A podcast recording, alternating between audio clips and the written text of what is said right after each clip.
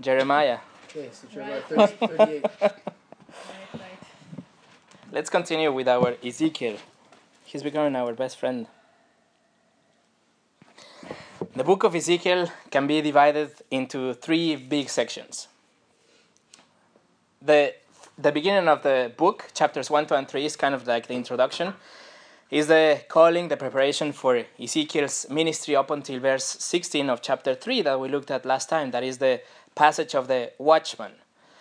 In that moment, that passage of the watchman introduces the second section, the biggest section of the book that will talk about the the warnings. Is the practical ministry of Ezekiel as a watchman that is going to warning uh, to warn of judgment uh, that is coming to Judah and to uh, to Jerusalem.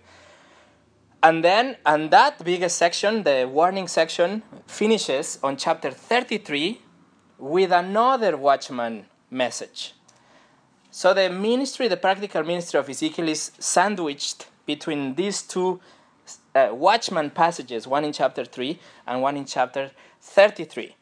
So there you have almost 30 chapters of pure warning of the ministry of Ezekiel, warning the people of the impending uh, danger of the judgment that was going to come, uh, telling them what is going to happen. And then after chapter 33, we have the end of the book, chapter 34 until 48, the last section of the book, when he talks about, he gives a message of comfort and promises and restoration to the nation. So you have 30 chapters of judgment, kind of warning, bad news, and then you have the latest uh, portion, only about 10 chapters, 14 chapters of comfort, of good messages, of comforting messages, of messages. So that's very interesting that all we have all of these verses, chapters of bad news and warnings, and be careful and change, and then you have only this last part of, of, of good news. And that reminds me of something that John Wesley, the theologian in the 1700s, said uh, in writing to a young evangelist. He told him, Preach 90% law and 10% grace, he said. So it's just interesting. There is this whole section of bad news, and then there is the end with good news in the book of Ezekiel. So, what are we going to look at now is that second passage of the watchman. We saw the first passage of the watchman in chapter 3, and we will jump to chapter 33 to see what is the end of this uh, warning ministry of Ezekiel. What it is, uh, the second watchman message that we will see is almost the same, almost identical in some verses to the first watchman that we read last week. But I believe, and you will see that there are many things that we can learn from this second watchman uh, that will be profitable for our daily lives, our walk with Christ, and our ministry.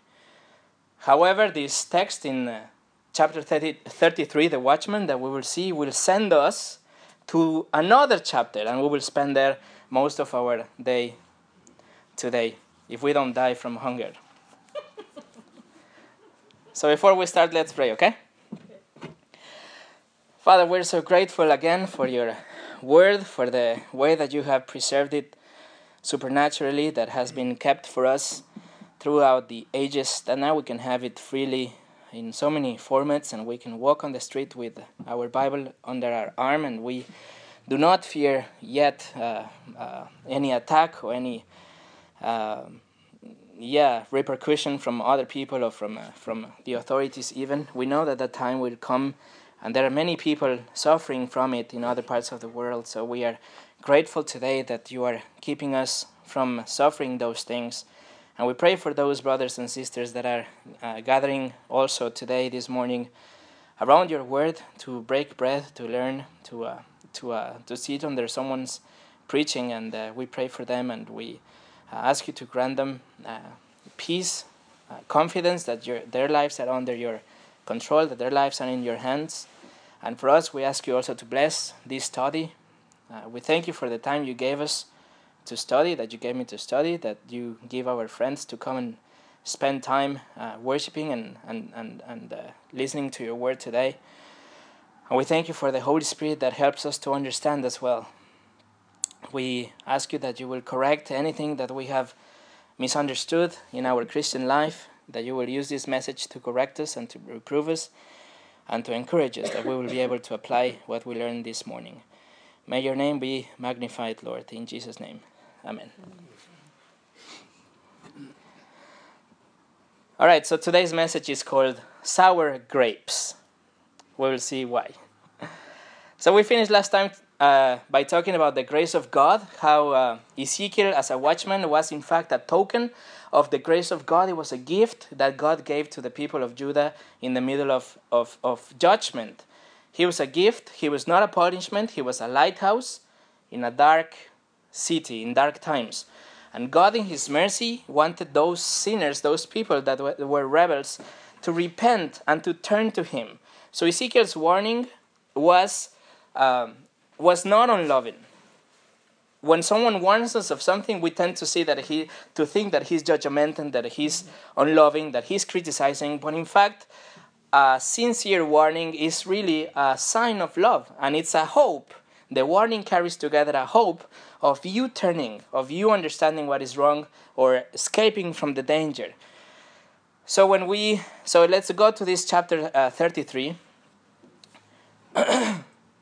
and see this second message of the watchman. Verse 1, we'll read from verses 1 to 6. The word of the Lord came to me Son of man, speak to your people and say to them, If I bring the sword upon a land, and the people of the land take a man from among them, and make him their watchman, and if he sees the sword coming upon the land, and blows the trumpet and warns the people, then, if anyone who hears the sound of the trumpet does not take warning, and the sword comes and takes him away, his blood shall be upon his own head. He heard the sound of the trumpet and did not take warning. His blood shall be, shall be upon himself. But if he had taken warning, he would have saved his life. But if the watchman sees the sword coming and does not blow the trumpet, so that the people are not warned, and the sword comes and takes any uh, one of them, that person is taken away in his iniquity, but his blood I will require at the watchman's hand. The role of the watchman here is described again, just as it was in chapter 3. God gives Ezekiel this vivid description of the role of a watchman. When he sees an impending attack, he has to warn them, he has to blow the trumpet. And in this case, we see that God is bringing judgment. He says, that if I, in verse 2, he says, If I, God, bring the sword upon the land, that is the sovereign hand of God that is bringing the sword, that is bringing judgment into the land. And that is an expression that is used other three times, at least, in the book of Ezekiel as well. For example, in chapter 6, he talks about God bringing the sword because of the idols and the high places and the mountains. So God is upset. God wants to bring judgment, and he says that he brings the sword upon the land. In verse 14, he says that he brings the sword against Jerusalem, it's his judgment. And then in verse 21, he says, God says that he is the swordman and that Babylon is the sword. So God sovereignly he uses the people of Babylon to bring judgment or to bring the sword and attack to the people of Judah. So we see this notion of God bringing judgment and Ezekiel looking out like if, he, like if he was in a watchtower and he sees the danger and now he has to go and warn them or blow the trumpet. If there is an attack, his job description is to warn them. In this little passage, in these verses, six verses, we see two scenarios. The first scenario is when the watchman does his job. He sees the danger in verse 3 and he blows the trumpet he warns the people. In verse 4, it says, If the people don't listen, if they don't care, if they don't take action, then they are responsible. The watchman, he blew the trumpet. They are responsible. And then in verse 5, God reiterates it. And he says that if the people listen to the trumpet, they listen to the warning, but do not do anything, who is responsible? The people. The watchman blew the trumpet, the people didn't listen, they are responsible. If the people, he says in verse 5, if the people had taken warning, they would have saved their lives. So the blowing of the trumpet, the warning of the watchman, is with the hope that they will turn, that they will save their lives. There is hope, and this is amazing. Because here is the grace of God once again represented how He loves humanity, how He's given another chance to a rebellious and idolatrous, idolatrous people that have rejected Him for so long, the people of Judah and the people of Israel. But if they have taken the warning, if they do listen to the warning of Ezekiel, then there is hope. They will save their lives. So think about it. We have Israel that have lived in idolatry for so many years. We had the King Josiah, we looked at that several weeks ago, that brought reforms to the to the people of Israel. He wanted to destroy all of the idols. He proposed to restore the Passover feasts, the Passover feast and other feasts as well. And they did. The people they followed the king, but because that was the will of the king, it was just a superficial thing. It was an, a, hypocritical response. Because when the king died, they went back to idolatry and they they turned back uh, their backs to God. So God brings judgment. He bring, he takes the sword and he brings judgment through the people of, of, of Babylon. He draws them out of their land. He takes them in exile. They're under judgment. They're being punished for their sin. And still, they are unrepentant. They lived in Babylon having false prophets, uh, having false hopes, not repenting, not listening to the warnings. And yet, God, who is rich in mercy, He wants them to turn. It's amazing. After all that history, God gives them the watchman, and, te- and, and the watchman is telling them, you know, you turn, I mean, you hear the warning, you will leave. That is amazing, really. The kindness of God, how He's so kind and how so patient. That's really something beyond me. It's something that, you know, ça me dépasse. You know, how can that be? How can all of these things against God, and yet He says, here is another warning. Here is Ezekiel, you hear, hear what He has to say, turn, you will live. I think that's amazing. And then, so that's the first scenario. And then we have the second scenario when the watchman does not do his job. In verse 6, if he sees the sword or the danger, and he sees the attack that is coming and he does not blow the trumpet, then the people are not warned. If anyone is taken by the sword, of course the person is going to die because they're victim of the attack. There was an attack coming anyway that person is going to attack because he was not warned, he didn't know how to react, so he's going to die. But if the watchman had done his job, then he had a chance. There was hope, but he had no hope because of the neglected job of the watchman. But also, the watchman is responsible. So he dies, the person dies because he was not warned, he didn't take care, and the watchman dies as well. Let me give you an illustration from the book of Exodus. I think this is very, uh, it will illustrate it very well. You don't have to turn there. Remember, God tells Moses, Moses, now he says, Moses. Mm-hmm. Tell the congregation of Israel that they have to take a lamb without blemish. And you will put its blood in the doorpost and in the lintel, and you will eat it. This is in chapter 12. And then in verse 12, he says, for I will pass through the land of Egypt that night, and I will strike all the firstborn in the land of Egypt, both man and beast. Verse 13 The blood shall be a sign for you on the houses where you are, and when I see the blood, I will pass over you, and no plague will befall you to destroy you when I strike the, strike the land of Egypt. So judgment was coming. God said, This is what is going to happen judgment is coming upon the land of Egypt. There is an attack, or there is a sword of the Lord coming to the land of Egypt. It's going to swipe the land. Is sure death. So God said, God says, Watchman Moses, go and warn the people. Go and tell them to take the blood because sure death is coming. So Moses, if they hear, I mean, if they hear your warning, if they obey you, they will be saved. I will pass over them. Sure, that is coming to everybody. Now, we assume that 100% of the people of Israel follow the instructions of Moses because the Bible doesn't say otherwise. But if someone neglected the advice of Moses, he would have died, while the firstborn would have died. Because judgment was coming anyway, death was coming anyway. So it would be his fault because death was coming anyway. And we will look at that in a moment. That's why I'm repeating it. So the watchman purpose is to warn them of something that is going to come in any case. I would like to look I would like us to look at something very important I think in the in these verses of the watchman. That is and that is the how can judgment come to everybody if sin is individual? Are we responsible for our sins individually? Is judgment coming to every one of us? Or or why is ezekiel warning everybody? Is it like a swipe to all the people? Or we are responsible for our own sins? That is my question. Thus, for example, do the sins of our parents are transferred into us, or we are responsible for our own stuff? Are we being judged because we, we live in a you know uh, atheist country, or we are responsible for our own sin? Ezekiel warns the whole people. The watchman blows the trumpet, and everybody is supposed to hear to that blow, to that trumpet.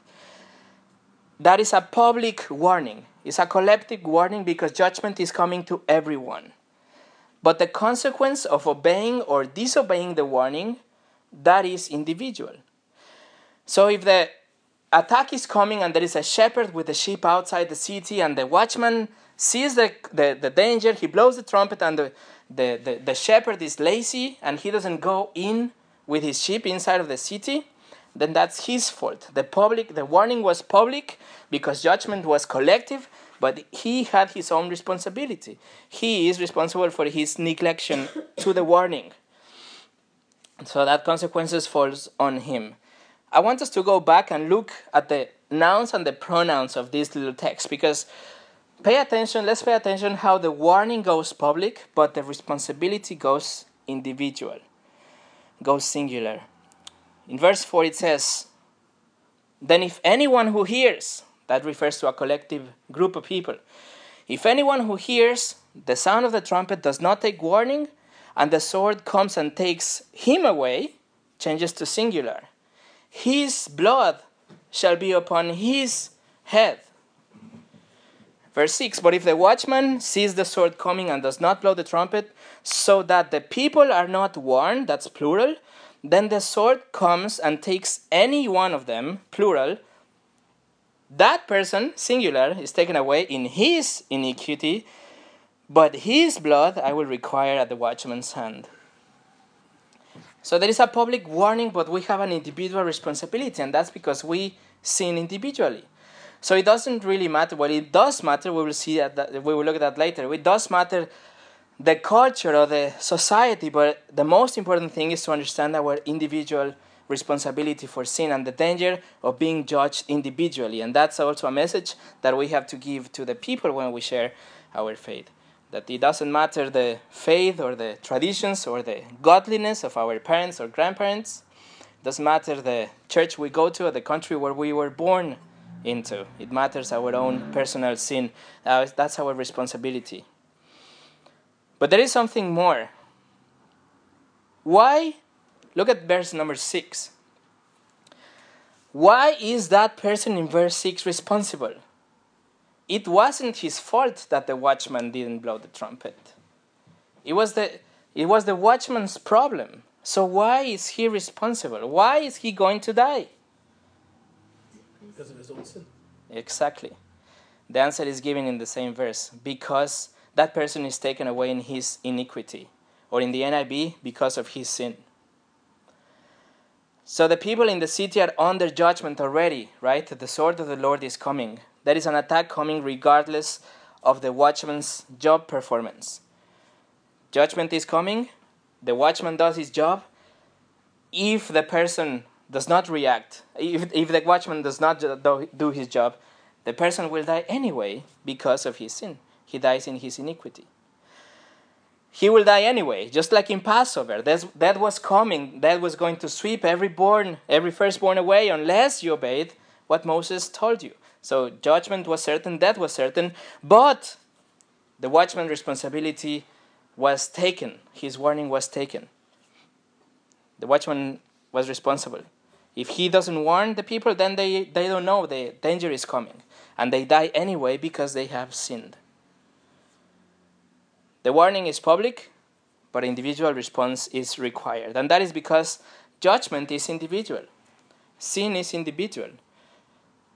And by the way, if we look at the uh, first watchman passage in, in uh, chapter 3, you will see the same structure of a public warning but individual responsibility. Sin and its consequences are individual, okay? But the people of Judah, even in the midst of this judgment, they didn't see their own responsibility. They would blame it on their parents, they would blame it on their ancestors. They didn't take ownership of responsibility. That's why they couldn't or they were not willing to repent because they said that it was the fault of their parents or the ancestors that sinned long time ago with idolatry in Jerusalem and they failed to see their own sin. They failed to see their own responsibility. They thought they were okay that it was the fault of their parents. And this was so much in-rooted or rooted in the culture that there was even a popular uh, proverb in the land. And let's let's look at it and see what is God's response to this proverb and this notion of being judged or having the consequences of other person's sin in our life. So turn, turn with me to uh, Ezekiel 18.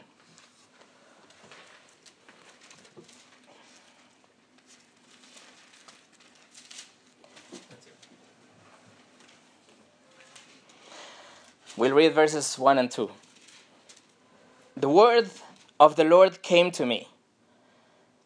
What do you mean by repeating this proverb concerning the land of Israel? The fathers have eaten sour grapes, and the children's teeth are set on edge. That is the popular proverb. It simply means that the parents ate the sour grapes, or they have sinned, but the bitter taste, taste is passed on to the children.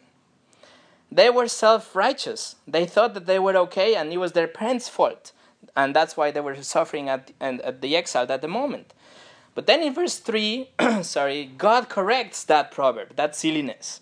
And he says, As I live, declares the Lord God, this proverb shall not more be used by you in Israel. Behold, behold, all souls are mine. The soul of the Father as well as the soul of the Son is mine. The soul who sins shall die verses uh, 3 and 4. So there you have it. This proverb, this notion of blaming the guilt into previous generations or, or other peoples, will stop. Because all of the souls are man, mine, says, says God, all of them, the future generations, the, the past generations, the grandfather, the son, so on. And uh, we know that Israel have lived in, in, in uh, or they will live in exile for 70 years. So for sure in those 70 years, you have people being born in Babylon. And for sure, those people, they were blaming it on their parents. They were saying, well, because of them, because of their sin, that's why we live here. That's why we cannot go back to our lands. Because we carry the sin through generations. Because we are innocent, but because of their fault, that's why we are like this. But God corrects that, and He says, no, all of the souls are mine. And guess what? The soul who sins shall die individually. That is the death sentence that God gives to humanity. The soul, individual that sins, shall die. So that is, it, it's not true. We cannot think that people were wrong when, when they thought that they were carrying or living the consequences of other people's sin. That's why the warning of the watchman is individual, the response of the warning is individual, because the soul that sins shall die. That's why the person in verse 6 died because of his sin in his iniquity, because he has sinned, therefore he dies. Here we have a clear representation also of what we see nowadays too. We have a false God, a false image of God created in the minds of the people. They establish their own standard, their own justice. They think, well, God will not judge us because of that. Judge God cannot send me to hell because of one lie, for example. Or our ancestors ate the grape, uh, the, the, the sour grapes, and now we have the bitter taste. It's not our fault. We are fine. God will never send anyone to hell. That's the false understanding that we have even today. But God corrects that in the days of Ezekiel, and He says, The soul who sins will die. Why? Because all souls are mine. I am sovereign, and here is my standard. Whoever sins, he dies. Period. They had established their own justice. And today we hear that as well. God will also see my good actions. God will never send me to hell for my bad actions because I have done so many good actions as well. So we establish, or the people today establish their own standard. Remember, this notion of being punished by someone else's sin or being okay now and just suffer the consequences of someone else was so deep in the culture that, that remember that Jeremiah was ministering at the same time in Jerusalem? Well, he encountered the same thing. If you keep your finger in Ezekiel 18 and you turn two books to the left to Jeremiah 31, verse 29, mm-hmm. Jeremiah 31, verse 29, we see God speaking, and He says, Jeremiah 30, 31, 29.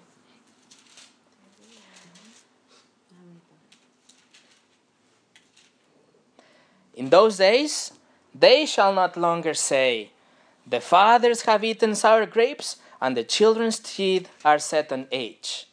Verse 30 But everyone shall die for his own iniquity. Again, singular.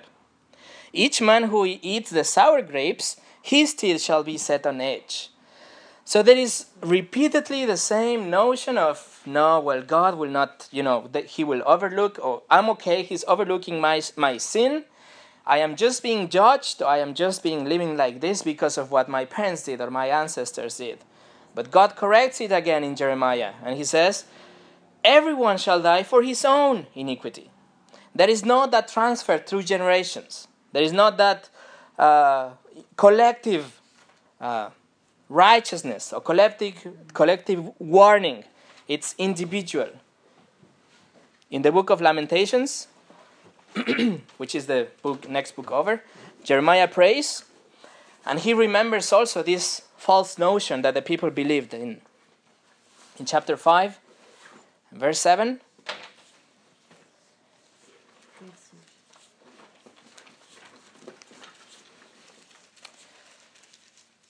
5 verse 7 says, Each man who eats the sour grapes, his teeth shall be set on. Oh, no, no, no, sorry. Our fathers sinned and no more. Our fathers sinned and are no more, and we bear their iniquities. So our, our parents sinned, they died, and now us, we are responsible of living or the consequence of our sin. Did you find it? Yeah. Which one? Okay, 5 7. Mais tu dis de leur faute. Donc en fait, là, ça Leur faute, ouais. Okay. Our father, our fathers sinned and are no more, and we bear their fault. Okay. So they sinned, and now we are living their consequences. Okay. Same thing. They ate the sour grapes, and we have the bitter taste. That is the false notion. Did you see that? Mm-hmm. Okay. What about that man that was born blind in John chapter 9? And his disciples asked him, Rabbi, who sinned, this man or his parents, that he was born blind? Did the parents sin and now he's paying for them? Did the parents sin and that's why the man was born in sin?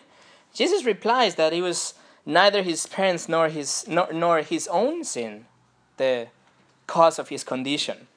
But there was always repeatedly this notion of what happens to me is because someone else.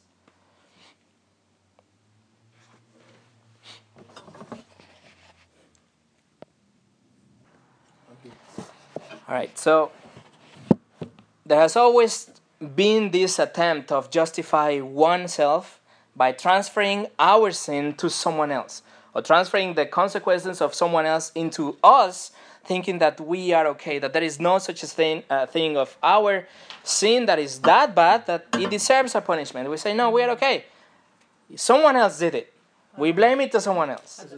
And we have exactly, we have just like Adam in Genesis chapter 3. Did you read my notes or why did you say that? I was thinking I always Adam only. I know, I know, I know. I know, I know. No, but for example, when Adam uh, sinned, he blamed it on Eve, Put it on God, too. and he even blamed it on God. Exactly. You gave me. Uh huh. Ou on dit quelqu'un, oui, mais regarde les parents, il n'a pas eu de parents, ou son père était Exactly. comme ça, donc il est. Et en fait, Exactly. c'est une excuse. Exactly. Or like Pilate, for example. He washed his hands. He wanted to transfer the guilt to someone else, blame it on the crowd. But no, sin and its consequences are individual. Judgment is individual. But maybe you're thinking, hmm, that's interesting. But I remember that somewhere in the Bible it says that God punishes the fourth and the third and the fourth generation. It's in the Ten Commandments.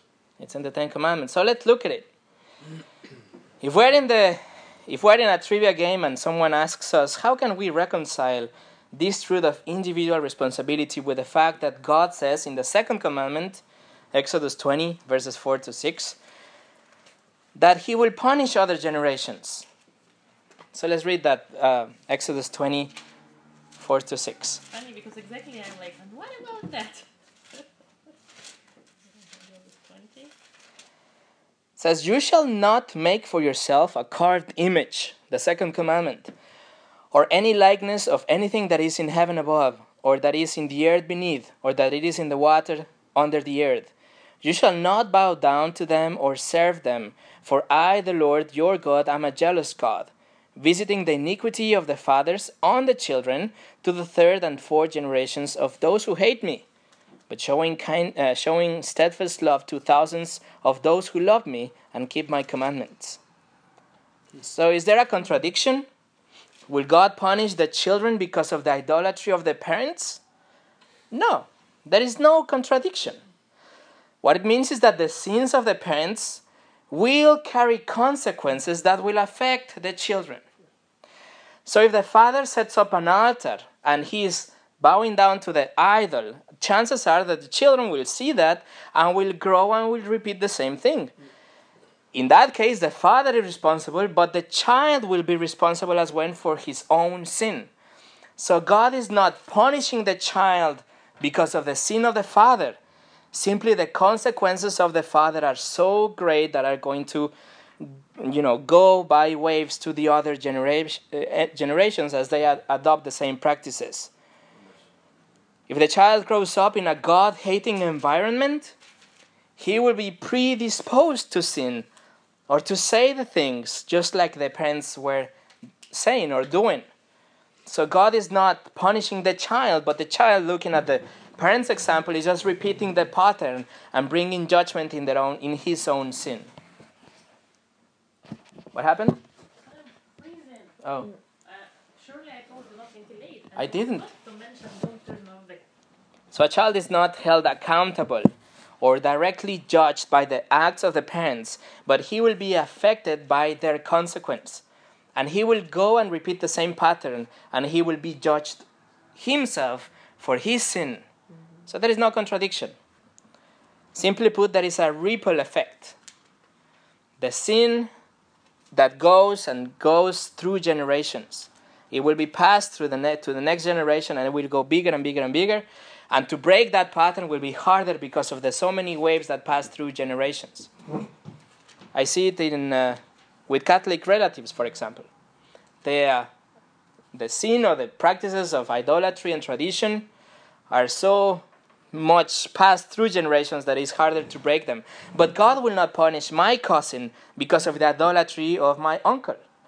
However, my cousin will be judged because of the idolatry that he copied from my uncle.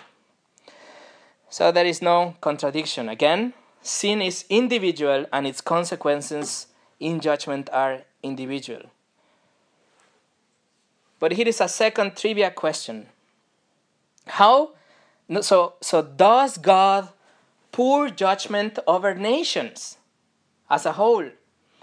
If sin is individual and judgment is individual, then can judge punish a nation? Can he judge a nation or a group of people? How can we say that America will be or is in judgment because of the 70,000 abortions committed so far in 2015? 24 days into the year, there are 70 70,000 abortions already. The answer is that sin is individual and judgment is individual, but God refrains evil. He refrains his judgment and consequences of sin so that the wrath or the judgment does not fall into humanity at once. All of these people are responsible for their sin, and God could easily just pour judgment and say, okay, that's it, just like it happened in the days of Noah or in Sodom. But He is loving kindness and patient, and He refrains from that to happen. He keeps that evil or that consequence that could, could be poured into a nation because He's patient love, long suffering, which, by the way, is one of his attributes that compose the holiness. So, sin is individual and judgment is individual. But if the entire nation of France continues to sin and to, for example, to get further away from God, to turn into this humanistic philosophy, you know, laicite, calling good what is evil, homosexual marriage. There have been at least 7,000 homosexual marriages since May last year when it became legal in France. And divorces too. so there are a thousand things that could come to France if God was not uh, uh, patient and kind. But because He is, He's refraining that judgment. We can have a, a, a, a you know, a, wave of terrorism or a wave of sexually trans- transmitted diseases or a wave of so many things that could come to a country as consequences of so many individual th- sins. But because God is long suffering, He holds that from happening. But every person is accountable of its own crime. And God, because He's so rich in mercy, He doesn't let that consequence to happen to all of us at one, just as it, it happened in the days of Noah, as I said. So sin is individual again, and judgment is individual. Even if there can be a general judgment, just as it was happening, by the way, to the people of Judah right here in the book of Ezekiel.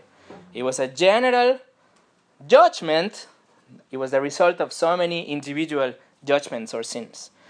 It was also established in the Mosaic law that everyone should be judged or pay by their own transgressions. In Deuteronomy 24, it says, Fathers shall not be put to death because of their children, nor shall children be put to death because of their fathers. Each one shall be, sorry, put to death for his own sin.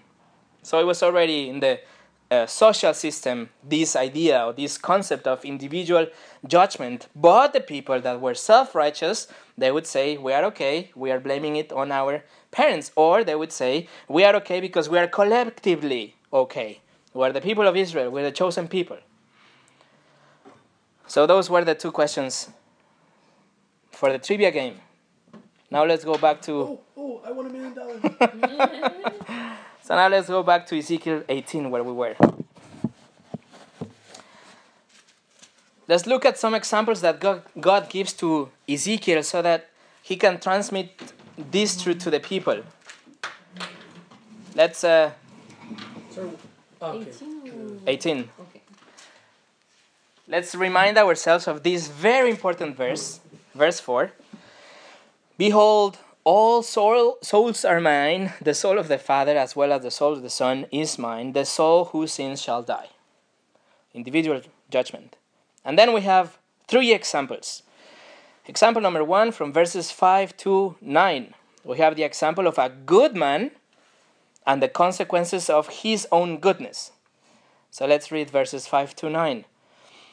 If a man is righteous and does what is just and right, if he does not eat upon the mountains or lift up his eyes to the idols of the house of Israel, does not defile his neighbor's wife or approach a woman in her time of menstrual impurity, does not oppress anyone but restores to the debtor his pledge, commits no robbery, gives his bread to the hungry, and covers the naked with a garment, does not lend at, uh, at interest or take profit, withholds his hand from injustice, executes true justice between man and man, walks in my statutes and keeps my rules, and by acting faithfully, he is righteous. He shall surely live, declares the Lord God.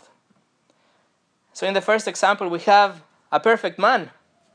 We have someone that has never sinned, apparently. We have someone that has kept the law, that has, you know, followed the statutes, that have kept the second table of the law that is mentioned here, the love or the care to the neighbor. He is a righteous man. If you are perfect, you will live. You don't need a savior. You will live if you're righteous. And that reminds us, or reminded me when I read this, it reminded me of the question that we have heard so many times. It says, but what about those tribes in South Africa? What about those people that live good moral lives, that never, you know, steal, that they have a perfect society in their own tribe? They have not harmed anyone. Or what about the woman, you know, the old lady in the, you know, my neighbor that is just nice and kind and not an evil thought? One day go to heaven. What about them? If they don't hear about Jesus, will they go to heaven? Well, the answer is yes, if they have lived a perfect life. If they have lived a perfect moral life, if they have never offended God in thought, word, in deed, if they have never sinned, if they are perfect, then yes. That's one of the points of the book of Romans as well. If you keep the law perfectly, if you never sin, you don't need a Savior. You obtain your own righteousness.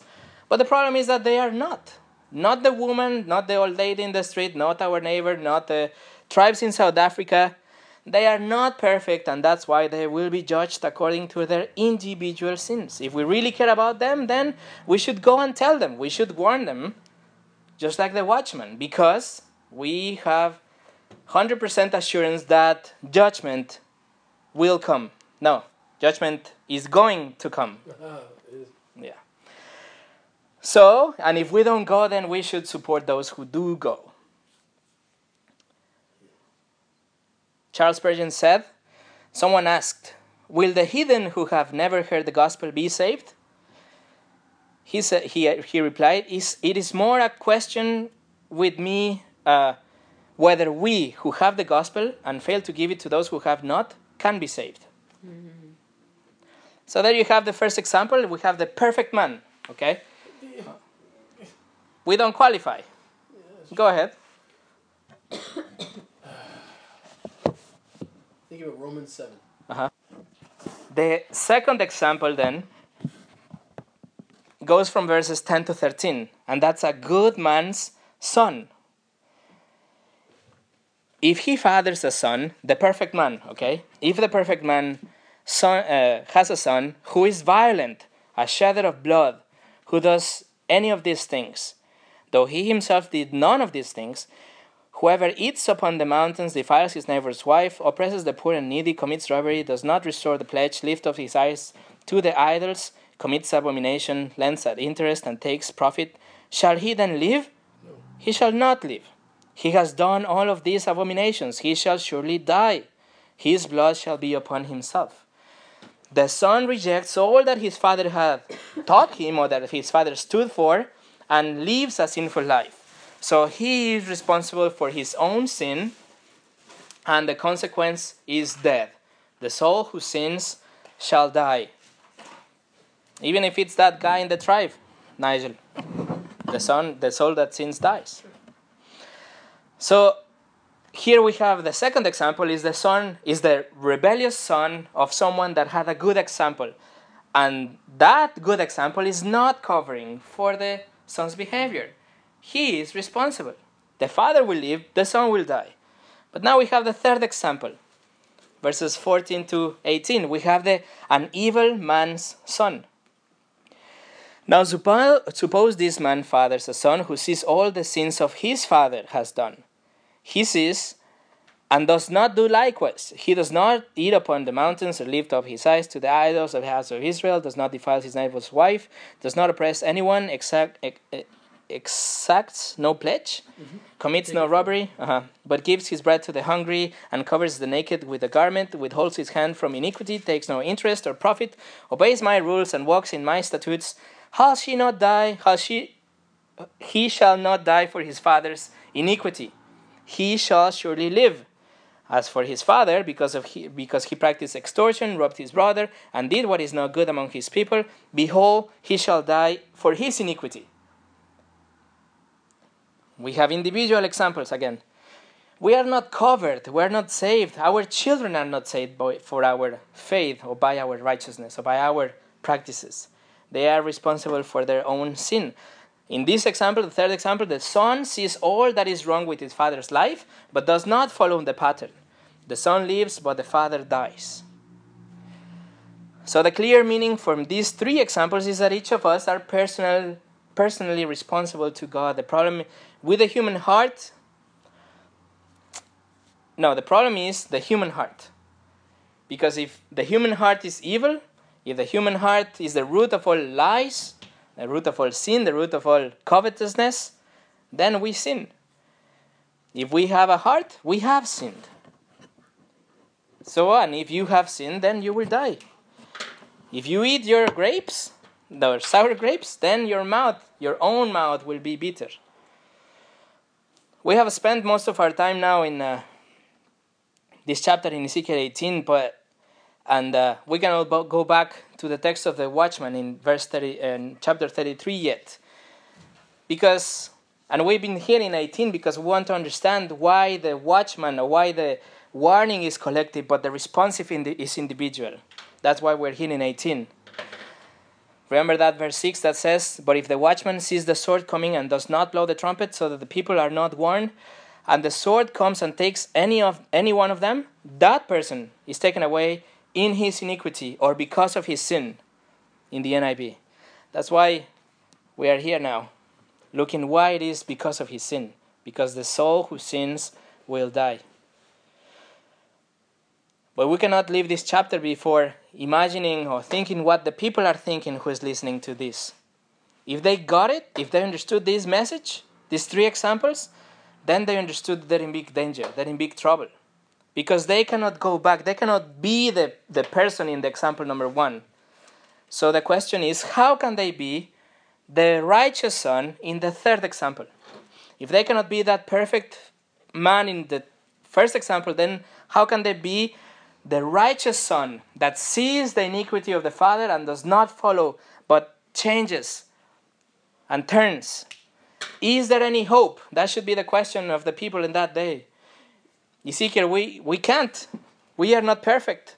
We have sinned already, and our parents have sinned already, and we understand that we're responsible. Is there any hope for us?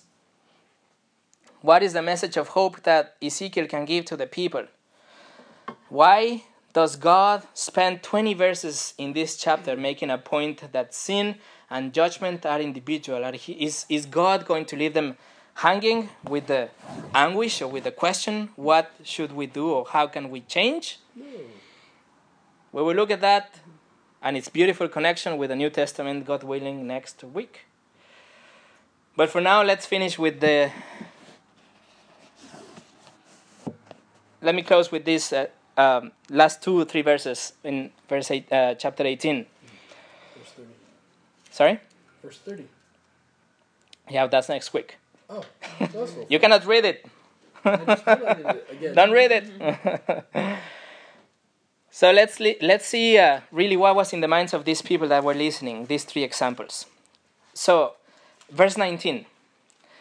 Yet you, the people, yet you say, why should not the son suffer for the iniquity of the father? Why not? And God answers, when the son has done what is just and right, and has been careful to observe my, all my statutes, he shall surely live.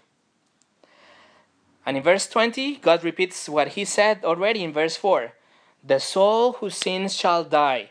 In case that it was not clear, he says it again The soul sh- that sins will die. And God continues The son shall not suffer for the iniquity of the father, not the father suffer for the iniquity of the son. The righteousness of the righteous shall be upon himself, and the wickedness of the wicked shall be upon himself. So, friends, we have a hundred percent sure, sovereign promise that says, The soul who sins shall die. It's a physical death, it's an eternal death, it's judgment, and it's certain. It's a going to, it's not a will. So, the first question to finish is Have you sinned? Because if you have, then you will die. That's why we need a Savior. That's why, just as sin is individual, just as judgment is individual, we have to individually come to the Savior. We have to individually be responsible for our own profession of faith or relationship with our Savior because we cannot be saved from sin and hell if we are born into a Christian family. It doesn't work like that. We cannot be saved if we belong to a certain church. We cannot be saved if our parents are good people. And our parents will not be saved because we are good Christians. God will not save everyone. That is called universalism. He will save only those who put their trust in His Son and have repented from their sins. It's individual salvation because judgment is individual, because sin is individual. God so loved the world, says John 3:16, but whoever believes, that's the one who is saved. It's individual salvation. Death and judgment is coming and is going to sweep through the land, through the world, just like it happened in the, in the Passover.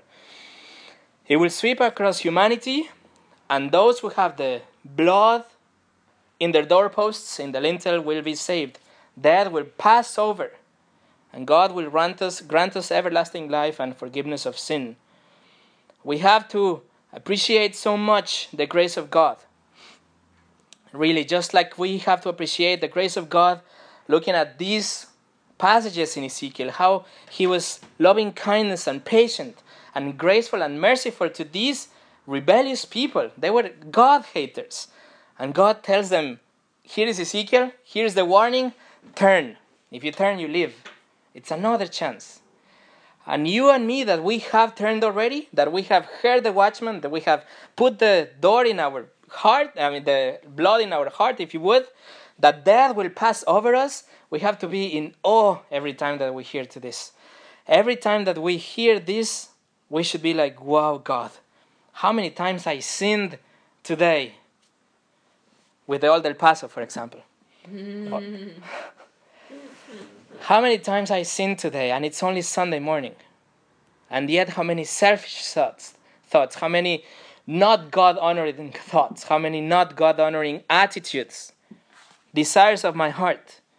And yet, God gives us that gift.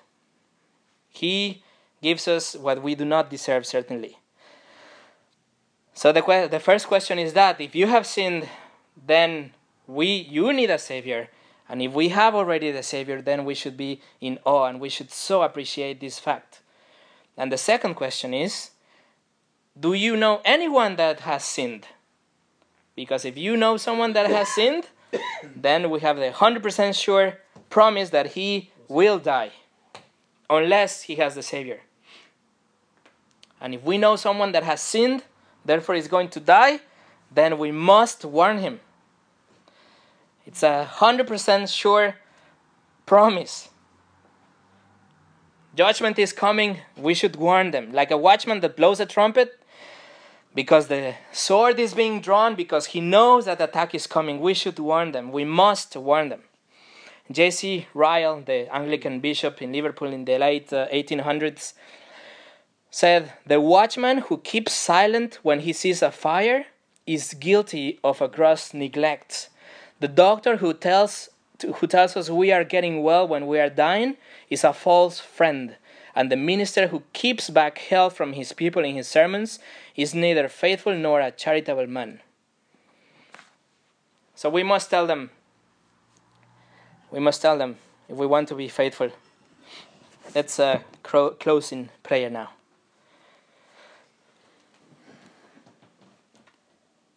Father, we're so grateful for this book that you gave us, your holy scriptures, and the writings of the prophet Ezekiel, the faithful prophet Ezekiel.